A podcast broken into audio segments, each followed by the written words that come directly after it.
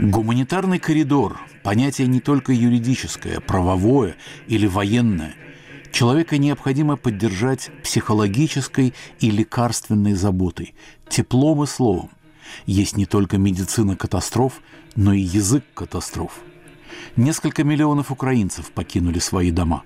Мировое сообщество поднялось на защиту новейших изгнанников. Об этой картине мира, создающейся на наших глазах, подкаст-сериал «Гуманитарный коридор». По ширине этого коридора будут судить о морали и ответственности нашей эпохи. Ведущие Иван Толстой и Игорь Померанцев.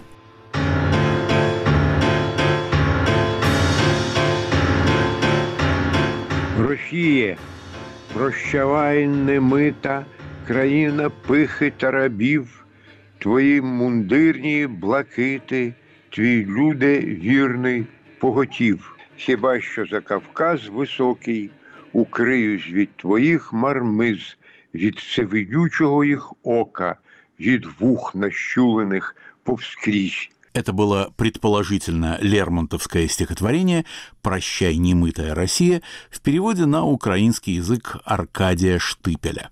Участники нашей сегодняшней передачи – поэт, переводчик и критик Аркадий Штыпель и Мария Галина, популярный автор различных фэнтези и недавний редактор журнала «Новый мир».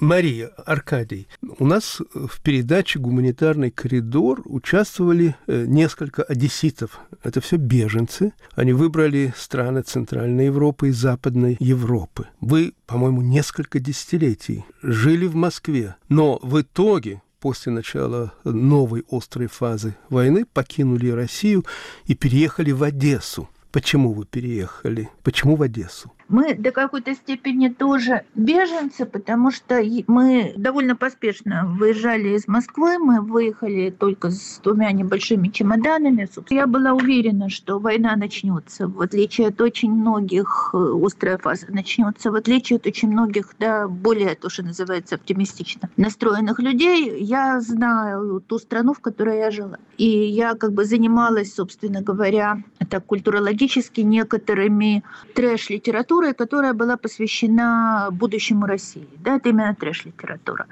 И она вся была совершенно чудовищно шовинистическая и очень агрессивно настроенная. Антиукраински настроенная. Да? Серия «Сломанный трезубец», роман «Абрабсы в Химках», роман «Товарищ фюрер» и так далее, и так далее. Это все фантастика. То мы хотели встретить войну на родине, да, потому что и я, и Аркадий считаем Украину своей родиной. И Одесса именно потому, что я здесь росла, у меня здесь родственники, нам, по крайней мере, было где поселиться на первый момент.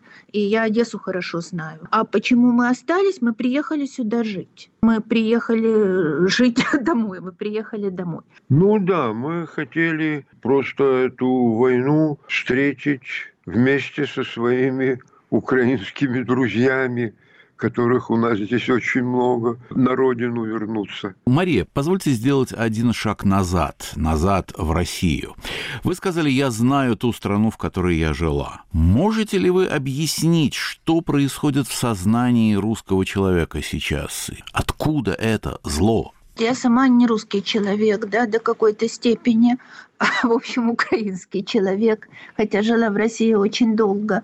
И мне кажется, поскольку я все-таки этим занималась, что это какой-то очень мощный ресентимент, да, какое-то ощущение того, что страна в конце концов оказалась в проигрыше в результате каких-то исторических процессов. Но насколько вообще каждый отдельный человек чувствует именно это – это сказать трудно, потому что в голову людям не залезешь. Значит, с моей точки зрения, этот проект э, вот трэш-литературы, которой я занималась, он совершенно явно был спонсирован структурами, по крайней мере, аффилированными с государством. Это такое большей частью издательство Яуза, которое является каким-то тоже кооперирующим таким предприятием с огромным издательством Эксмо, насколько я знаю. Я знаю от своих, то, что называется, информаторов, что были прямые заказы на такие романы. Да, к чести моих информаторов они отказались от этих предложений, видимо, весьма заманчивых. Собственно, это началось после 2005 года.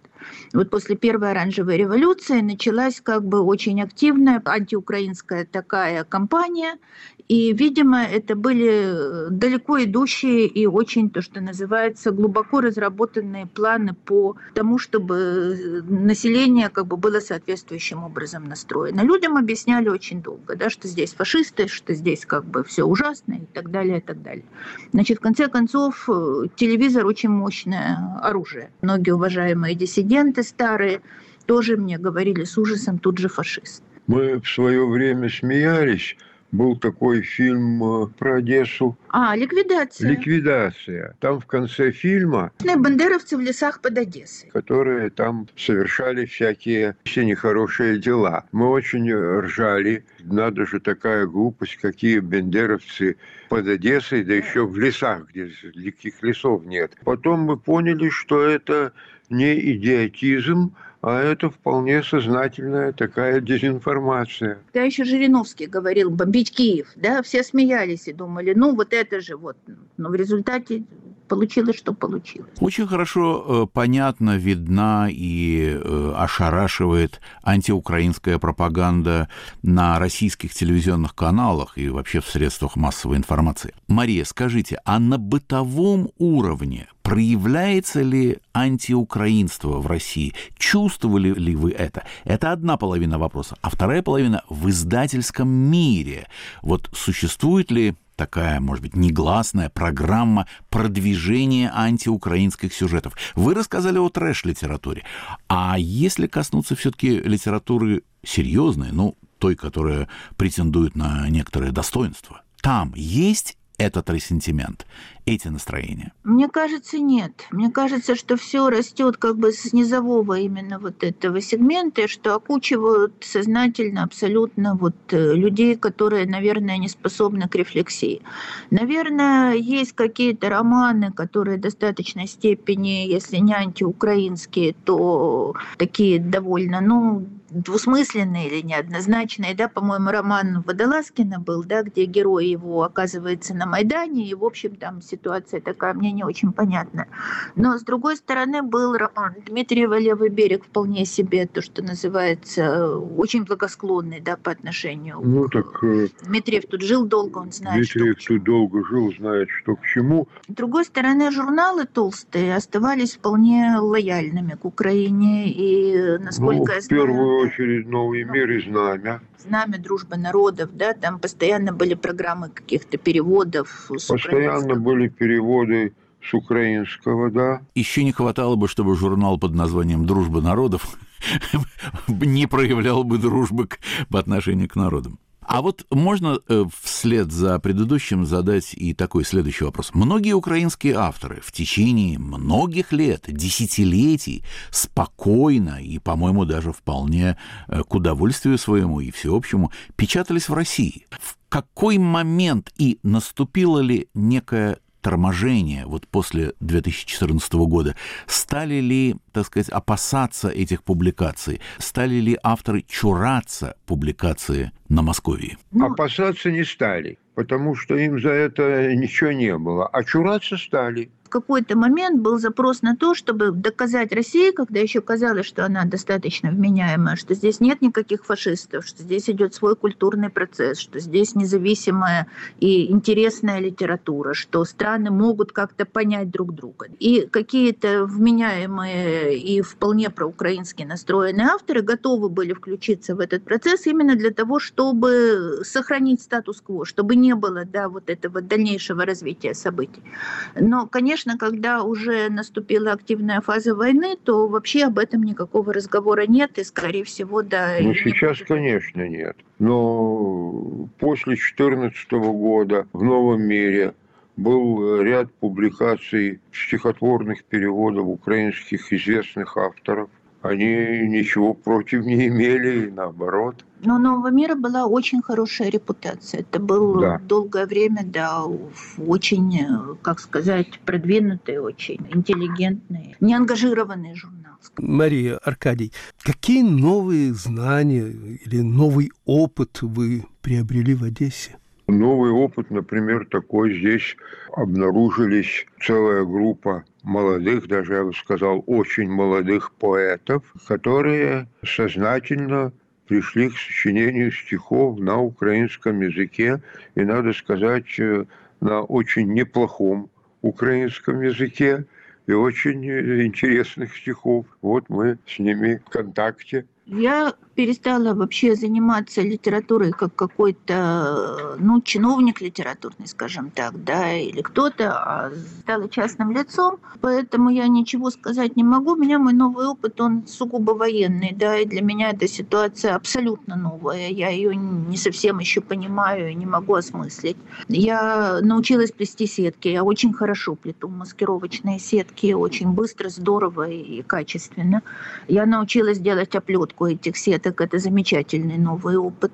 Я по звуку могу отличить э, беспилотник от ракеты, от работы ПВО, да, и это же тоже мы сидим с э, хорошей тоже нашей приятельницей, она историк, философ, сидим, пьем матча, да, что очень странно, на летней веранде, да, раздается звук э, взрывов, мы сидим, естественно, никуда не вставая, потому что, а, это ПВО, все в порядке. Значит, вот это вот, а, это ПВО, все в порядке, когда ты можешь отличить одну. Вот, вот это совершенно новый опыт, да, и, и что ты себя так странно ведешь да, в ситуации, которая теоретически может быть опасной. Но мы знаем, что нет, что у нас хорошее ПВО, да, что мы ему доверяем, да. Значит, так надо, значит, оно работает. Ну вот, то есть это по-своему, конечно, новый опыт. А вот что с этим опытом делать, я еще не очень понимаю. Как его художественно как-то осмыслить, как его вообще можно осмыслить, я не знаю. Вы удивительно подвели как раз под мой следующий вопрос. Мария, э, в стихах опыт войны, конечно, уже осмыслен много раз и потрясающим образом, и в наших программах звучат стихи украинских поэтов, и русскоязычных, и украиноязычных, и самых разных, и живущих в Украине, и живущих сейчас в изгнании по-разному. Но что касается прозы, конечно, проза требует не только мыслей, как говорил один известный русский, но и требует просто времени. Она требует другого масштаба осмысления, она требует панорамной какой-то работы. Вы работали с прозой в России. Как вам кажется, проза в Украине сейчас рождается, связанная с войной? И как я подозреваю, что другой прозы в ближайшее время и не может родиться. И если она рождается, то на каких основаниях, на каких китах она будет стоять?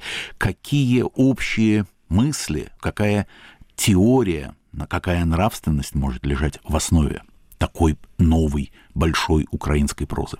как вы вот только что сами сказали, да, проза это дело на самом деле очень отложенное. И сейчас, скорее всего, будет очень много нонфикшена, и уже появляется. Это дневни, военные дневники, это дневники беженцев, это какие-то свидетельства беженцев, пострадавших, тех, кто смог уехать, тех, кто вовремя Большой. уехал, тех, кто остался в зоне оккупации, собственно, тех, кто на нулевом километре. Да, все, все это как бы, значит, на нулевке. Все это как бы будет и будет в ближайшее время. Значит, что касается прозы, вот, скажем, я очень люблю Жадана, да, но мы должны согласиться, что, скажем, Ворошиловград гораздо сильнее интернаты, да, когда попытка была осмыслить вот именно текущую ситуацию, да, быстро уходящую, да, она не всегда бывает, как бы сказать, сильной, если ты не реагируешь немедленно. Среди стихов военного времени, по крайней мере, того, что я вижу в российском сегменте, да, вот этот взволнованный поэтический отклик, да, мы пойдем и немедленно откликнемся. Это именно Россия этим. Как бы.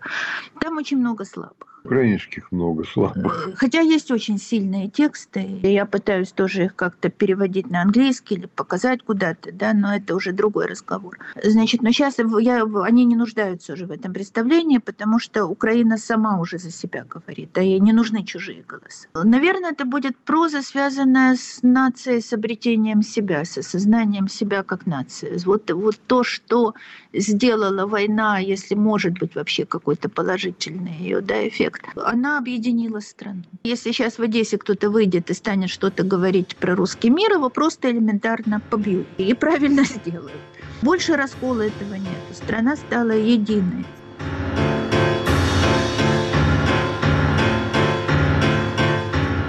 Говорит Радио Свобода. Круглосуточный прямой радиоэфир и аудиотека лучших программ и подкастов «Свободы» на YouTube-канале «Радио Свобода Live». Радио Свобода на экране твоего монитора, в твоем мобильном и в твоих наушниках. YouTube-канал «Радио Свобода Live». Твой YouTube обретает знакомый голос.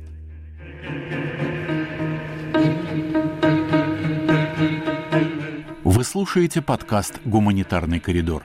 Украина, война, беженцы. Ведущие подкаста Игорь Померанцев и Иван Толстой.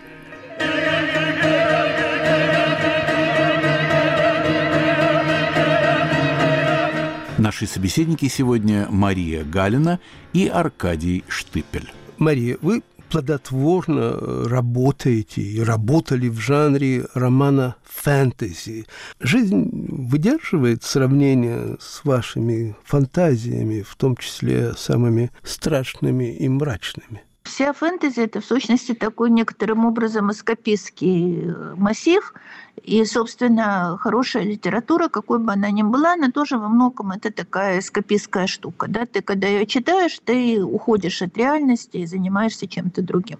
И, естественно, реальность, она абсолютно не соответствует и не попадает под вот это вот описание, но она страшна совсем по-другому. Да? Но вот я заметила, что когда в блогах, в разговорах мы обращаемся к литературе да, и пытаемся как-то понять войну через литературу, мы используем либо фэнтези, либо фантастику, потому что она достигает довольно высокой степени абстрагирования, отвлечения, общения. Ее удобно использовать как инструмент. Да? Все вспоминают Толкина «Властелина колец». У нас появился Мордор, у нас появилась вот эта вот символика, да, вдруг девяти колец, Лес, Данис, э, эльфы у нас появились, хоббиты, Украину орки. все, орки, да, все, все вот это вот.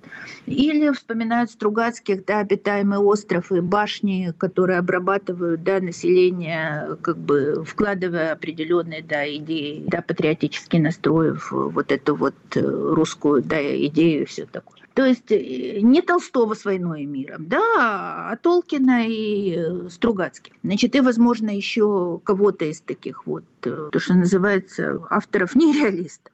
Говорить здесь о том, что вообще литература вступает в конфликт с действительностью, ну да, вступает фэнтези, как бы это просто фэнтези, но иногда это удобный инструмент для того, чтобы понять реальность. Мария, я хочу теперь заострить свое внимание на Одессе, на том, что в самые последние дни очень сильно задело людей сочувствующих, меня в частности, и задело, я не скажу, что приятным образом, а скорее я нахожусь в состоянии недоумения. Я имею в виду, конечно, снос памятника Екатерине.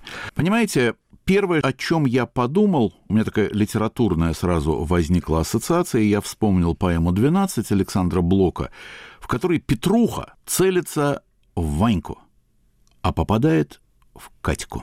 Кто такой Ванька в этих осях координат? Довольно понятно. Целиться в Ваньку – это защищать свое достоинство.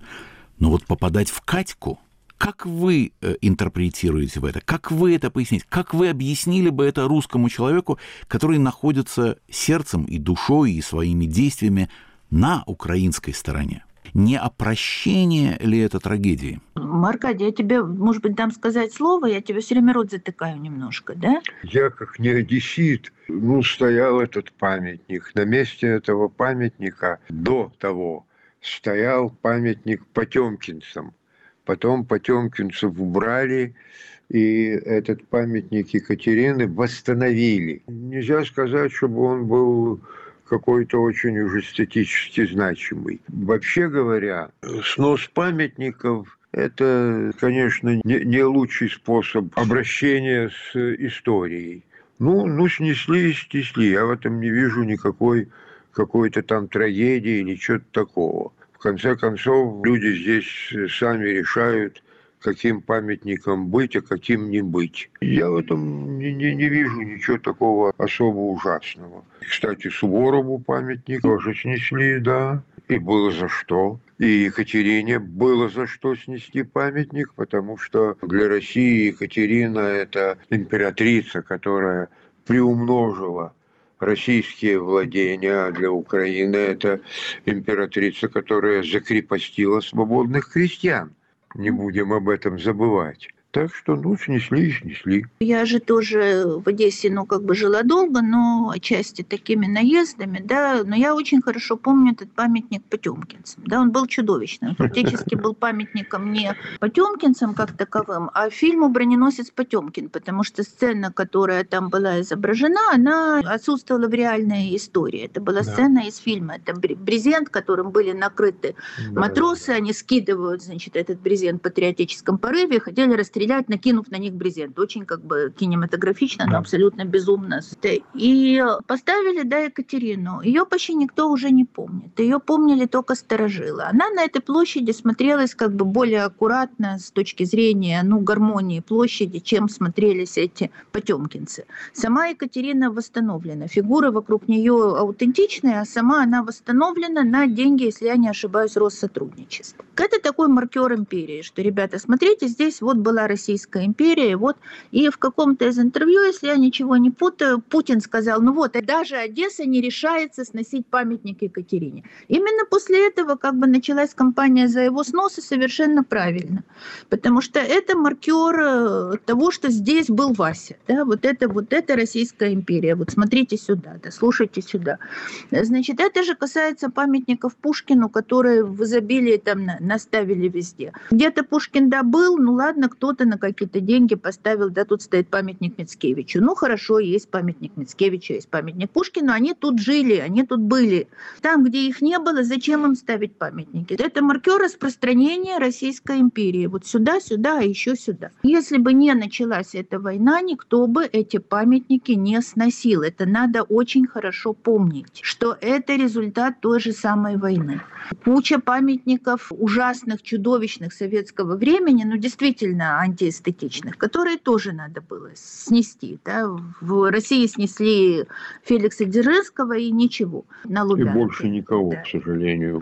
Под горячую руку сбили какие-то очень хорошие мозаики, потому что здесь прекрасное совершенно фундаментальное искусство, на которых была какая-то советская символика, но они были прекрасные. Да? Их очень жалко. Вот то, что сделано под горячую руку. Что-то сделано просто по недоразумению, как вот эту мозаику в магазине «Океан» во Львове да, снесли. Ну, это разные процессы, процессы, но то, что Екатерину, ну, снесли Екатерину, да, мне интересно, что поставить на ее место. Вот это гораздо более интересный вопрос. Фонтан собираются сделать. Да если, а где они воду возьмут? Мария, вы долгие годы э, работали в редакции журнала «Новый мир» в отделе публицистики. Теперь вы уволились. Почему? Почему я уволилась? Ну, когда началась война, ну как я могу работать в русском журнале? Это и для журнала как бы неловко им, хотя они готовы были меня держать. И потом, ну, понятно, что журналы в России сейчас под очень большим давлением, да, что они рискуют закрытием, они рискуют всем, если они будут высказывать последовательно. Новый мир себя ведет очень прилично. Тем не менее, скажем, я не хочу публиковаться в журнале, где публикуются стихи Марины Кудимовой. Условно говоря, они там будут. Куда они денутся? Это же другое культурное пространство, там почему нет? Но здесь это уже кажется ну, невозможным для меня. Поэтому, ну да, уволилась, конечно, у нас война. И война, к сожалению, между странами, которые раньше, в общем, худо-бедно, да, как-то вот культурное пространство какое-то, ну не общее, но, по крайней мере, к сожалению, одностороннее общее, да, потому что Россия об Украине знала очень мало. И вот, пожалуйста, как бы результат. Мы старались, чтобы она узнала больше, но плохо старались. Мария, вы популярный писатель в России, ваши романы читают, вы лауреат литературных премий. Вы скучаете по московской литературной жизни? К сожалению или к счастью, безэмоционально нет потому что все, что было, оно все закончилось. Оно закончилось уже в 2014 году по-настоящему. То, что было потом, это такой след кометы, да, вот на сетчатке глаза фактически след метеора. И, в общем-то, то, что там сейчас происходит, никакого отношения к литературной жизни большей части не имеет. И э, хорошие люди разъехались в разные места и правильно сделали. И просто надо как бы понимать, что что-то закончилось, а что-то другое, наверное, начнется. И хорошо, мне здесь очень хорошо. Там осталось много хороших друзей, правильных. Многие уехали, а многие и не уехали. Мария, можно вас попросить почитать ваши стихи? Я сейчас практически текстов после начала войны не пишу, потому что мне очень трудно, как я говорю, осознать, в общем-то, то, что произошло. Это требует какого-то душевного усилия, на которое у меня сейчас нет сил просто. Значит, но я перед войной закончила книжку буквально вот в феврале месяце, и с тех пор пишу очень мало. Сейчас я прочту одно стихотворение из этой книжки, буду надеяться, что она выйдет в переводах в хороших местах. «Что там?» – спрашивает она. «Что там? Мне отсюда ничего не видно, не слышно. Он говорит, олеют черешни, вишни, тут всегда бывают ярмарки по субботам, Тетки в пестрых платках продают пирожки и пиво, свежую рыбу утреннего улова. Жалко, что ты не видишь, какой красивый домик смотрителя в мальвах розовых и лиловых. Скоро приедем к морю, выйдем на полустанки. Кажется, даже отсюда, слышу шум прибоя, что ты, какие танки, Господь с тобою. Она лежит, отвернувшись к стенке. Он смотрит в окно, там над крышами что-то вроде зарева не существующего в природе, низкое небо, в котором тяжел и жирен пар из градирин или не из градирин. «Ладно», — говорит он, — «начнем сначала». «Что ж», — говорит он, — «вроде и полегчало». Мария, Аркадий, огромное спасибо. Спасибо, Мария. Спасибо, Аркадий, за беседу. Нашими собеседниками сегодня были популярный автор различных фэнтези Мария Галина и поэт, переводчик и критик Аркадий Штыпель.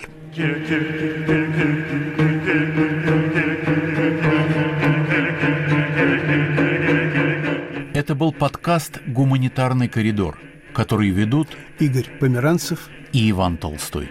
Украина, война, беженцы – Слушайте и подписывайтесь на нас в Apple, Google, Spotify, Яндекс Музыка, YouTube и других подкаст-приложениях. Ищите группу студии подкастов «Радио Свобода» в Telegram.